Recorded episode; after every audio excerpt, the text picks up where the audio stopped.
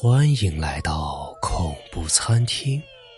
来品尝恐怖刺激的味道。本节目由喜马拉雅独家播出。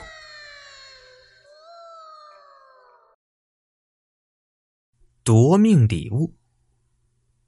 小花12岁的生日愿望是一个发卡，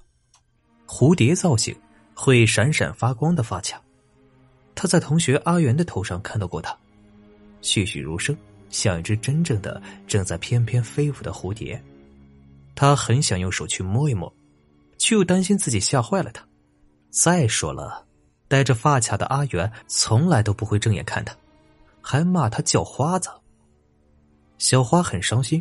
所以他把这件事情告诉了相依为命的爷爷，还问他阿元为什么骂他叫花子。爷爷，我真的是没人要的叫花子吗？小花不止一次地问，她很想知道答案，但每每提及这个问题的时候，爷爷总会露出那种包容一切的笑容，并不回答她。久而久之，她把疑问放在了心里，再也不问了。小花长这么大，一直没有得到过什么礼物，但爷爷每每在她生日的时候，就会为她煮一个荷包蛋。小花觉得那就是她最幸福的时刻了。然而12岁是一个不一样的生日，爷爷拿着从垃圾桶中捡来的塑料瓶子，说是要出去卖掉，给她买一个不一样的生日礼物。小花很想劝爷爷让她不要买，省下钱来给自己看病，但是她真的很想有一个礼物啊，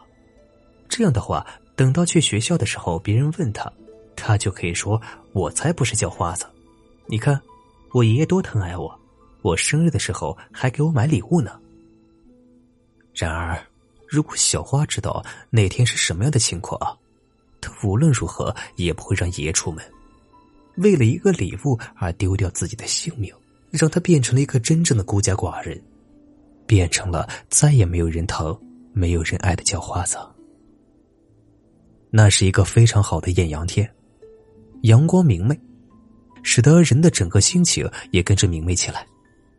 然而就是这样的一个好天气里，爷爷拿着卖瓶子的钱，手里拎着装瓶子的蛇皮袋子，往自己早就看好的发卡那边走去。发卡在超市的展示柜里，和其他同等的价位的小饰品放在一起，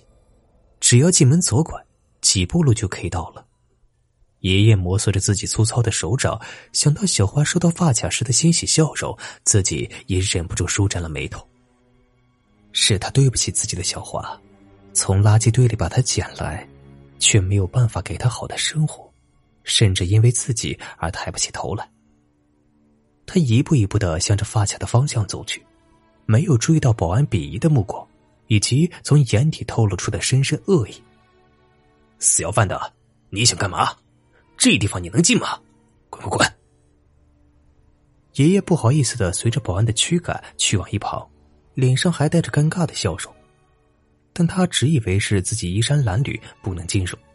想找个没人的地方向保安说明一下，哪怕是自己把钱给他，让他把发卡拿出来都行。然而保安并不觉得自己的行为有多么过分，他虽然出身农村，却学到了某些城里人的样子，看不起比自己过得差的人群，好像那样的他就能高人一等似的。此刻的他享受着众人的瞩目，恨不得把本来就高昂的头颅再抬高一些，恨不得一脚就把老叫花子踢出去，好让大家看看自己有多么威风。于是他就这么做了，只见他狠狠地飞出一脚，踹在老人的腰际上，逼得老人踉跄几步，直接摔倒在马路上。有疾驰的车辆经过，从老人身上压了过去，车倒是停了，却在看到老人的穿着打扮之后立即离开，嘴里还不断地说着倒霉，出门就遇到碰瓷儿不要命的。保安明显呆愣一瞬间，却在听到司机推卸责任的话以后回过神来，只跟着说世风日下，老人碰瓷儿不要命了。围观的人自然知道是什么情况，却都沉默地离开了，没有人打电话求救，也没有人反驳司机和保安那明显颠倒黑白的话，所以他们不知道一个背着书包的小姑娘正满脸泪水地站在角落里，呆呆地望着老人身下的鲜血和那从她手上掉落的一大把零钱。因为是星期天，小花尽管很想在家里等着爷爷给的惊喜，却还是没能忍住自己的好奇心，索性偷偷摸摸地一路尾随，想要知道爷爷究竟送给自己什么礼物，却看到了爷爷的惨死。小小的他甚至都不明白什么是死亡，更没有报仇的能力，他只知道爷爷是这天底下对他最好的人了，